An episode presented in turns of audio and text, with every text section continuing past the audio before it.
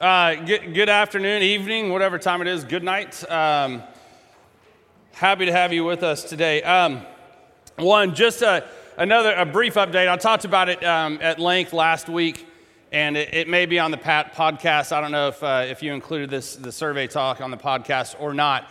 Uh, but we did that survey and we sent it out, and, and uh, it was electronic, and most of you um, filled it out electronically and sent it back, and then we had hard copies, and a lot of you took the hard copies and filled them in as well. And um, it, I was really astounded at the number of responses we got, one, and two, how diametrically opposed groups of people in one room can be um, about like passing the peace. There are groups of people who think passing the peace is the worst thing you could ever do at a church. They're, like some of you are like, please never make me shake another person's hand.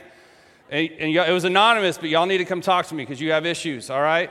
And then others are like, you always cut it too short. Like, I want to spend more time. And I'm like, well, get here earlier um, and talk to people. But it is really funny. Um, in the worship stuff, some of you are like, we don't have enough songs. Some of you are like, it goes too long. It is just really funny. But what everybody was clear about, pr- pretty much, the vast majority, is um, we're changing the worship service times at 9 and 11. We're not changing the times, we're just flipping the styles. So we're going 9 o'clock traditional service. You can see it on the screen right there continue to keep the grow hour at 10 because that has actually been really successful and has grown. Um, and we've had quite a few small groups popping up there. And then 11 o'clock uh, will be contemporary. And then 6 o'clock. Now, there wasn't an issue, there wasn't a place on the 6 o'clock survey to suggest something other than 6 o'clock. But some of you um, thought ahead and emailed. Um, or even called or came in to say we don't like 6 o'clock we want 5.30 um, and so what we decided to do is just take a poll in the congregation. We're not changing it yet um, until there is enough momentum for that. So I did it last week. I'm going to do it again. If you're a regular kind of attendee here, and this is your you're the six o'clock person, you're an evening service, it's great. We're not going to change, we're not getting rid of it. We just want to see if we want to go, because the, the comment is six o'clock was just too late once you got out to go to dinner or whatever and rushing to put the kids home. And, and it felt like if you wanted to go eat beforehand, you had to eat with all the really old people, um, with some of the comments that I received. So if you are a person, is 5.30, how many people for 5.30 in here? Raise your hands. By show of hands, 5.30 folks. Okay, thank you. Um, put them down. How many are 6 o'clock people?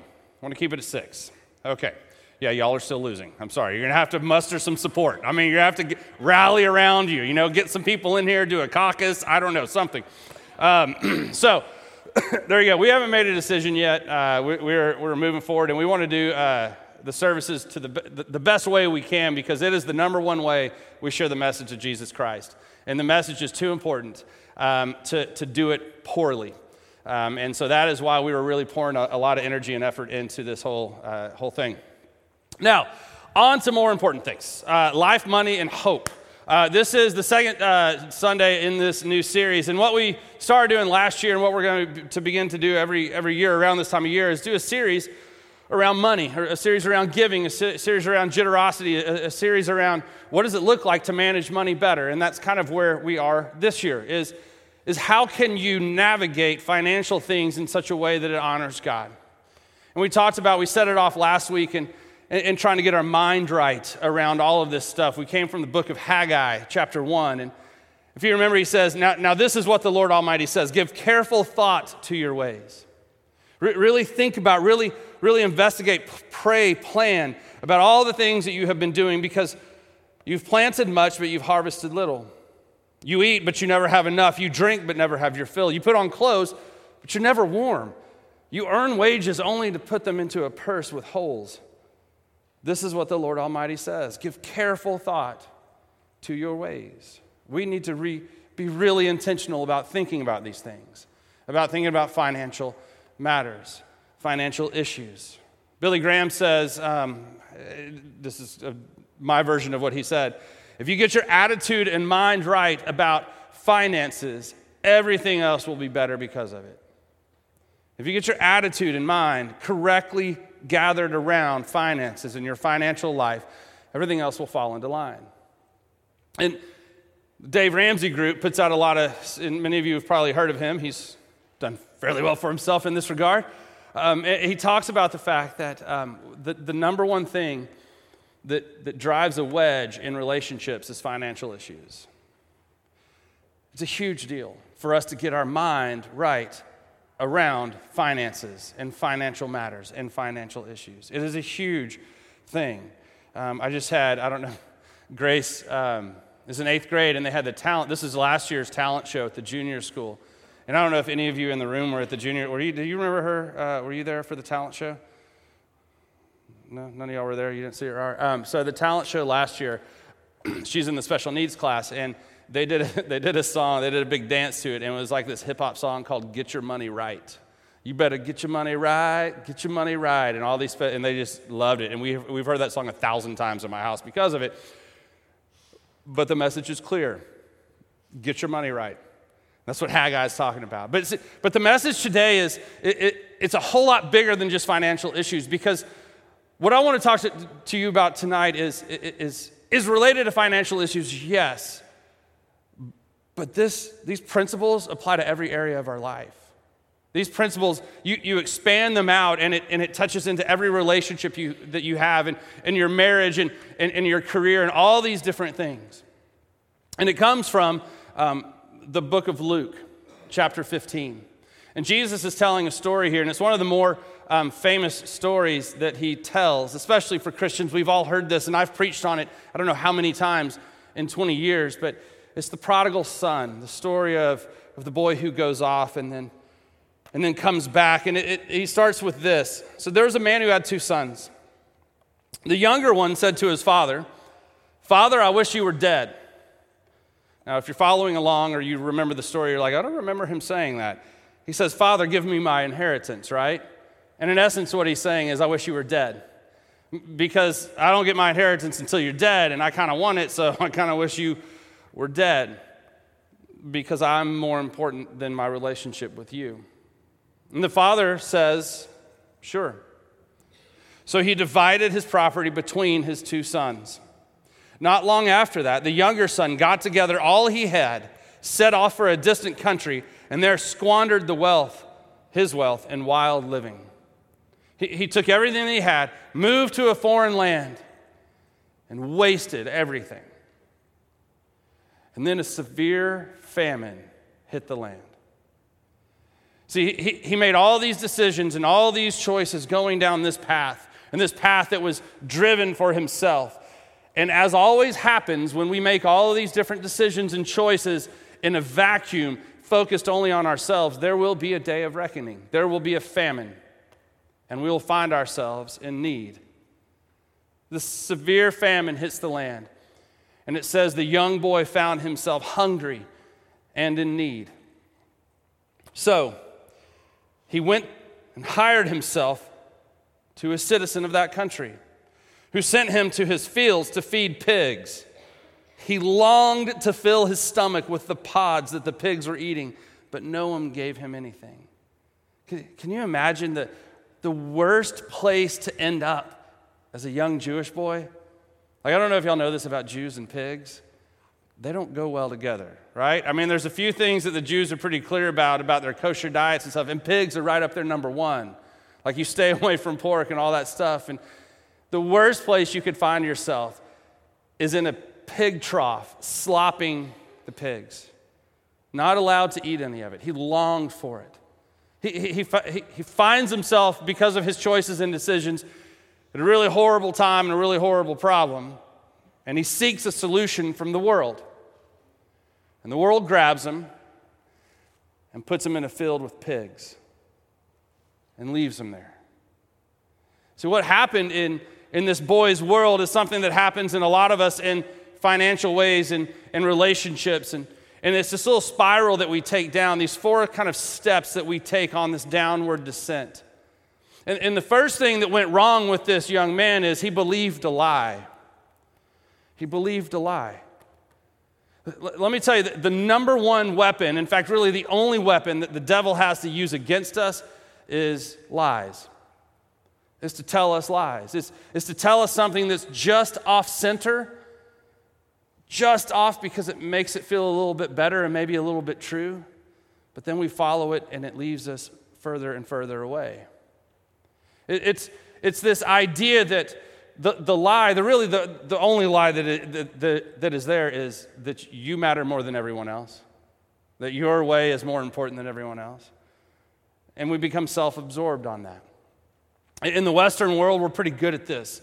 We're pretty good at focusing on ourselves. We're pretty good at looking to us and, and talking about me, me, me, and I want mine. And that's essentially what the boy said to his dad I want mine now, right? There was a survey a few years ago that was done, and it was titled, um, in, entitled The Day America Told the Truth. And um, the, the survey people, they, they asked a whole bunch of people, What would you do for $10 million? What would you do for $10 million? 25% of the people said that they would abandon their entire family for $10 million. Like, I'm out, I'm gone, right? 23% said that they would be a prostitute for a week or more for $10 million. 16% would give up their American citizenship. 10% would withhold testimony, letting a murderer go free. Now's the time where you need to start looking at the person on your left and your right, right? Figuring out where they are. 7% would kill a stranger. Now, really start looking at the people on your left and right. 7%, yeah, I don't know them, $10 million, you bet I'll take them out. 3% would put their kids up for adoption. I know some of you are like, 10 million? Wow, I would have done it for a whole lot less, right? I mean, like, you can have them right now. Um, just give me a 20 and we'll call it even. Right? But, but what, what this is, is this really, fo- this really looks at the self absorbedness of who we are. Like, what am I willing to do for me? All about me, not taking in concern anyone else. And, and this is that lie. This is that lie that the young man believed and fell for. You are more important than anyone else. You are more important than your father's life. You are more important than your brother's life. You are more important than the plan that I have for you. You, you, you. We believe this lie and we look and we say, Man, I am the greatest. And we become prideful. But as as the scripture says, pride comes before the fall, right? Pride comes before destruction. It is in this sense that we just build ourselves up. And when we get to this place where we're so prideful that we can't listen to anyone else because we feel like we know everything better than they do, we then take the second step and we engage in self destructive behavior. We, we engage in acts and we say things that are that are not really a part of who we are, but we start going down this path, and so we start making bad choice after bad choice. We, we, we lose sight of what we used to do to build up our life. We, we don't pray anymore. We, we don't read scripture. We, we don't come to church. We live this undisciplined life and we stray further and further away from the path that God has for us, engaging more and more in these self destructive behaviors. And then when we go along this path more and more, we start saying things like, I just can't help myself. That's, it's who I am. We make excuses. Or we say, yeah, but I deserve this. Or what harm could it do? I love the message translation of Proverbs 14. It says, There's a way that looks harmless enough, but look again. It leads straight to hell. How often do these things that look so great and so right take us down paths that are dark and hurtful? We engage in these self destructive behaviors and we make all these excuses, but then we take the next step and we, we isolate ourselves. We isolate ourselves from God and we isolate ourselves from other people. We pull in, and maybe it's guilt that's driving that, but a lot of times it's pride that's driving it too. Well, they just don't understand me. They don't, I don't need anything from them. They couldn't help me even if they wanted to. And we begin to give everybody the Heisman, essentially, and pull further and further away. And we separate ourselves out from those people who poured into us, those people who cared for us. We tell our dad, I want you dead, just give me my money. And we walk away. And then, and then we find ourselves in a dark place. Then we find ourselves at the bottom. It says this in Psalm 88 You have made my friends to loathe me. and they have gone away. I am in a trap with no way out. When we finally hit bottom, we look around and we've pushed everyone away. And we've engaged in so many destructive behaviors and actions and said so many hurtful things. And, and pride has been our leading engine and motivator. That when the dust settles, we find ourselves in a field full of pigs, begging to have just a small bite of what they are eating. We're in a trap with no way out. See, this is a financial lesson for sure.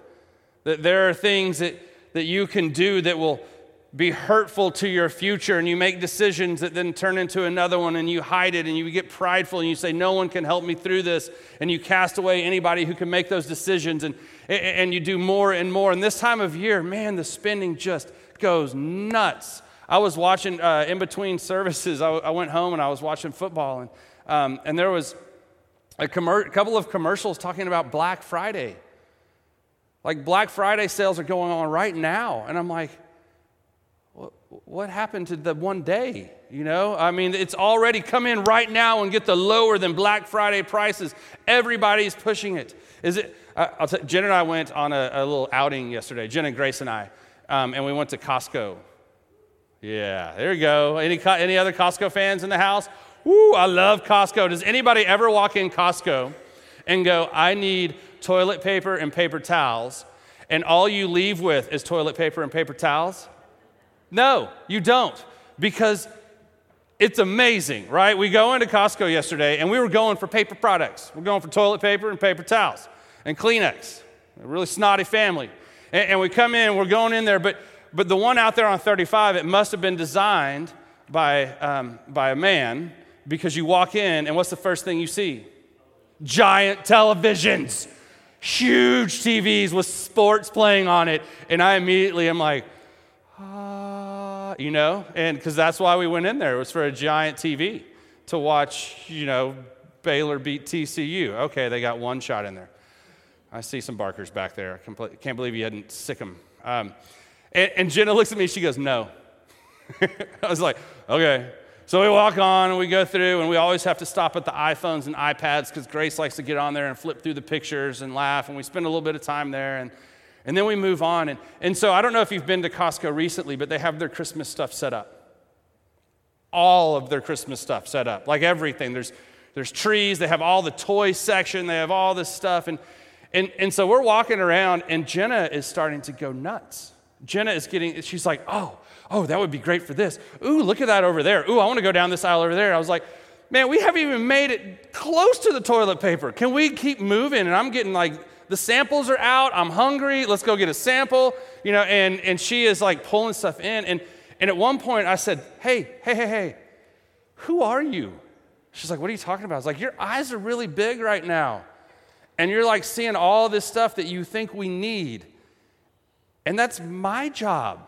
Like, you're the one who's supposed to calm me down. I don't like the situation that we're in right now. And she's like, wow, you're kind of right. Like, I guess we don't need new towels for our bathroom. No, it's not why we're here. Or those pillows. Can we put those back too? Like, we have plenty of pillows. Or that giant bear, right? Because everybody needs a giant bear. And it was just this weird scenario where you can walk in and make some choices that, because the Traeger grill guys were there too. And I stopped and talked to him for like 15 minutes, so much so that Jenna had to call me on my phone and goes, Are you still talking to the grill guy? I was like, Yes. But you could save a whole lot of money buying it today, honey. And you can make these decisions that come January, we're like, What happened? We have this tendency sometimes to financially do that, but then, but then think about it, take it to relationships. Like, like you look around and, and, and you're like, man, you know, my husband isn't, isn't as fit as he used to be, and he doesn't have as much hair as he used to. And I mean, he does, but it's just in different places that I don't really like. And, and, and maybe, you know, that guy over there, or, or, or maybe you're, your, your business and, and just you start making these decisions and you start going down this path and, and you feel like you're in a trap because you've made so many one decision after another that was just bad and horrible and worse and, and you feel like there's no way out. I, I, I don't know if you've ever felt that before. Like the song reckless love that you're trapped behind this wall and just, you can't imagine that somebody would come after you. You can't imagine that there is a way out. See, this sermon isn't just about financial decisions, it's about every decision in our life. It's about, it's about the way we live and lead our lives, it's about who we follow. It's about putting aside the pride and, and taking on humility. But the great news is, is if you ever feel like you're in that trap, or if you feel like you're in that trap right now and and you feel like there's no way out, that this is the time that God is, is closest to you. He says in Psalm 34 the Lord is near to those who are discouraged. He sees those who've lost all hope. And I, I love the way that Paul says it to the Corinthians. It's like, look, all you need to remember, all you need to remember is that God will never let you down. He'll never let you be pushed past your limit. He'll always be there to help you come through it. If you've ever thought, I've gone too far, or it's too late, you're wrong. There is no too far and there is no too late. You have not walked down a path away from God so far that He can't find you. You have not gone through motion after motion, buried yourself under whatever it was that God says, well, they made their choices. He will not let you down. So if, we, if we follow the story of this prodigal son, we, we see the rest of it and how God operates, right? Because this, this kid had found himself in a pig, in a field full of pigs, the worst place that he could be. And then he comes to his senses. Jesus says, when he came to his senses, when he realized what was happening, when he looked around and saw that the pigs were eating better than him, and he remembered that his father had a wonderful estate.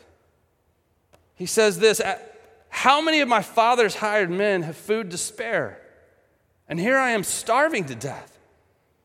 I will set out and go back to my father and say to him, Father, I've sinned against heaven and against you.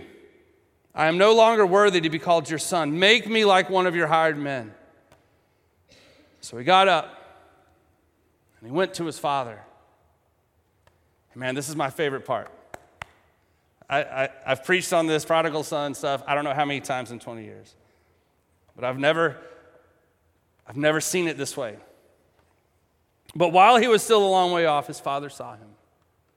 Now, I've talked about his father runs out to greet him, and he, he runs out and he grabs him and he kisses him and he hugs on him. But, but what I love about this is, in order for him to see him coming, he had to have been watching. In order for the father to see the son coming down from a long way off, he had to have been sitting on his front porch going, Is today going to be the day? I don't know where my son's gone or what he's done with what I gave him, but is today the day he's going to come back? Is today going to be the day? I, I love this picture and I love this image because it's what God does for us. God's just sitting there. He's like, oh man, is today is today going to be the day that, that she realizes that there's no way out except to come home? Is today going to be the day that he, he sees that the trap he's in, he can be sprung from if he just comes home? Is today going to be that day? And, and so the father runs out and he grabs his son and he hugs him. And his son goes into his plan and he says, Father, Forgive me, for I have sinned against heaven and I've sinned against you. I am not worthy to be called your son. And then the dad says, Whoa, whoa, whoa. bring out the fatted calf. He stops him. He doesn't get to finish his whole story and his whole statement. Just hire me as one of your hands because that was his plan. But, but the father had a better plan in store.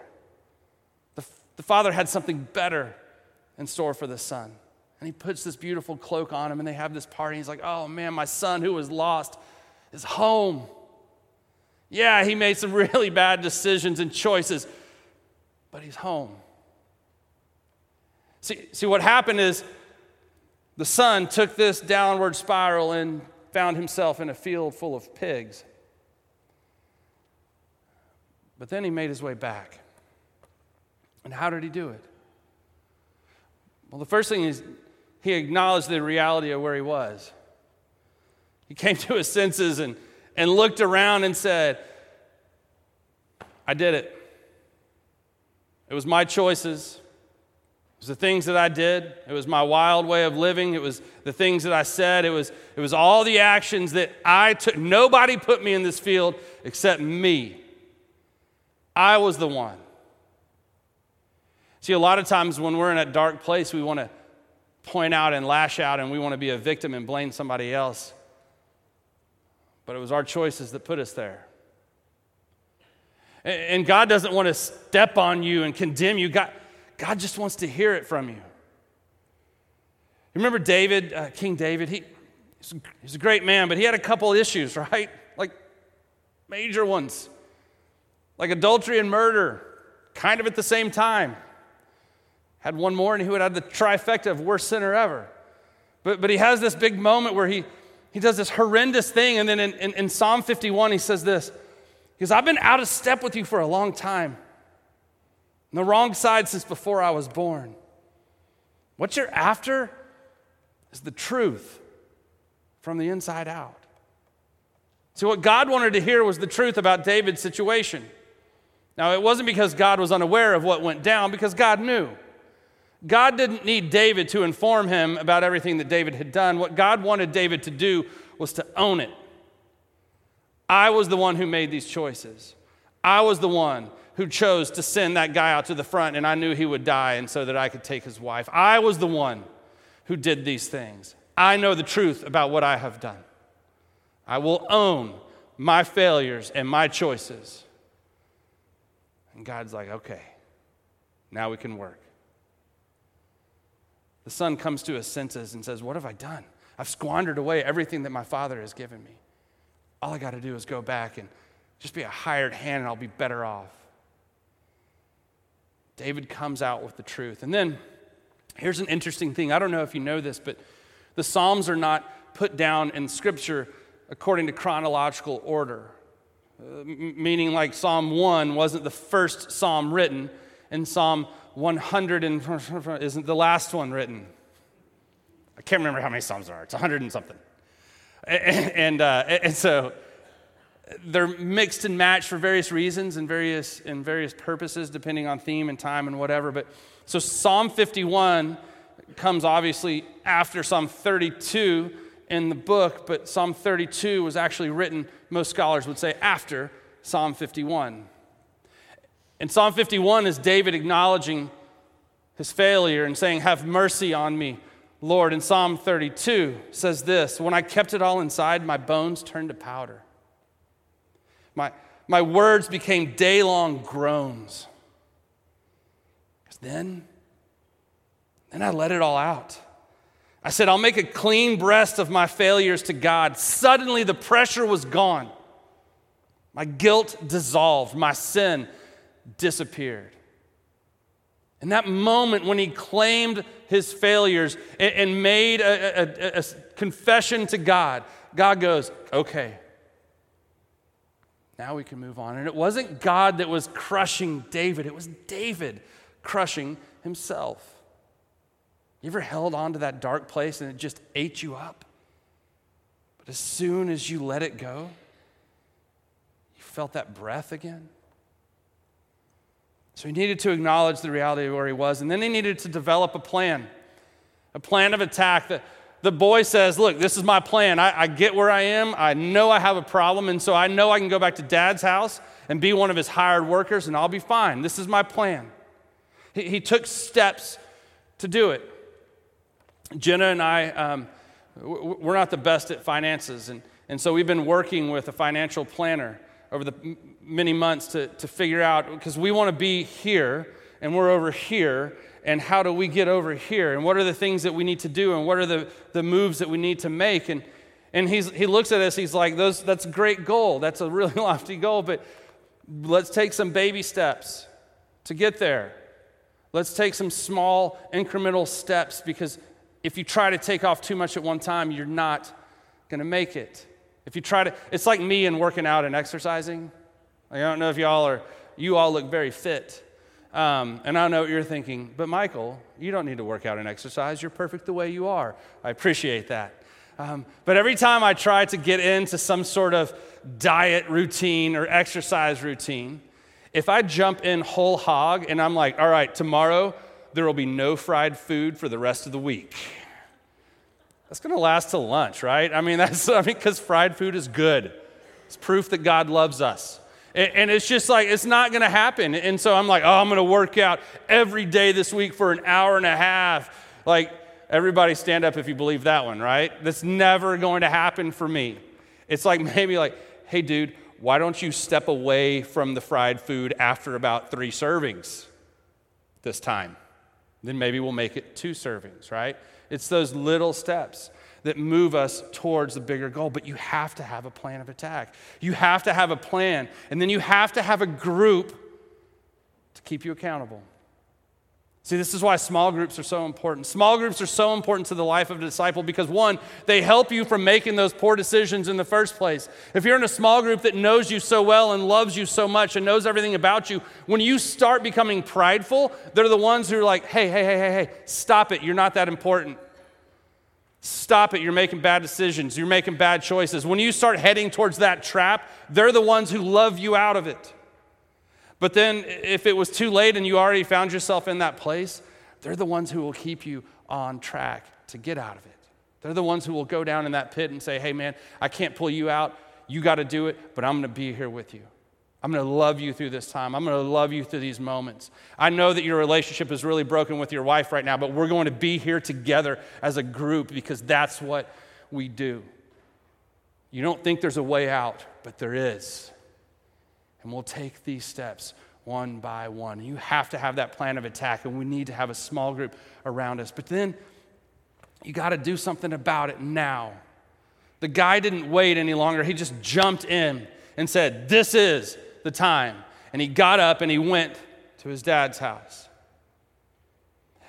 And then the final thing that he did, and maybe the most important step, because what it does is it takes us from the very beginning of where we got off the rails at first and brings us full circle back. He humbled himself before his father.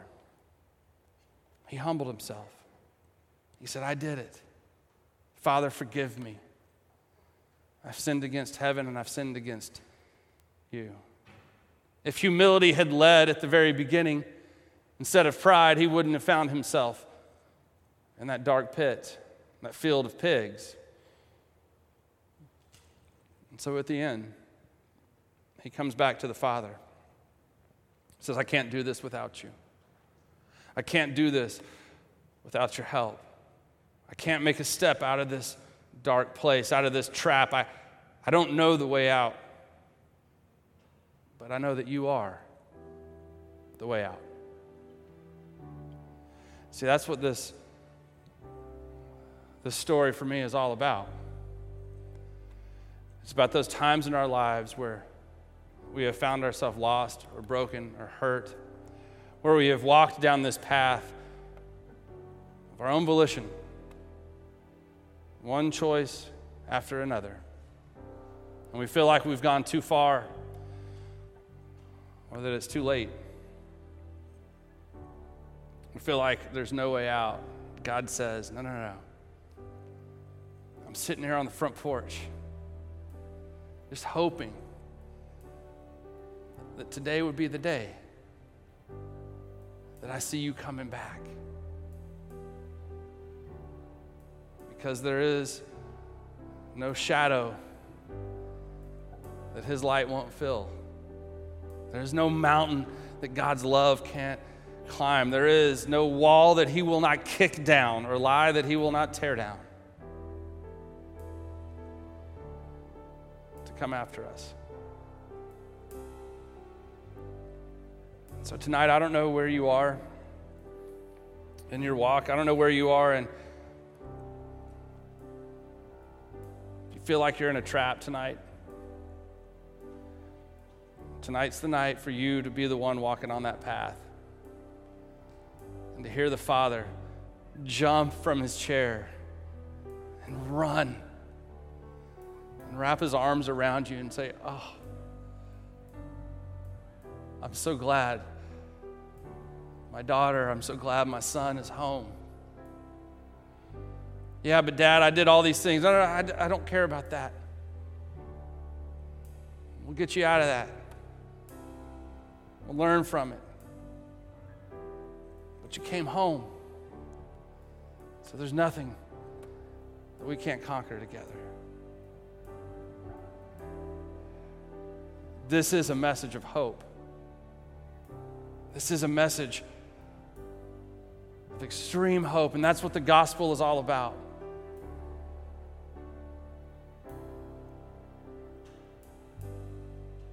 The ushers are coming forward right now.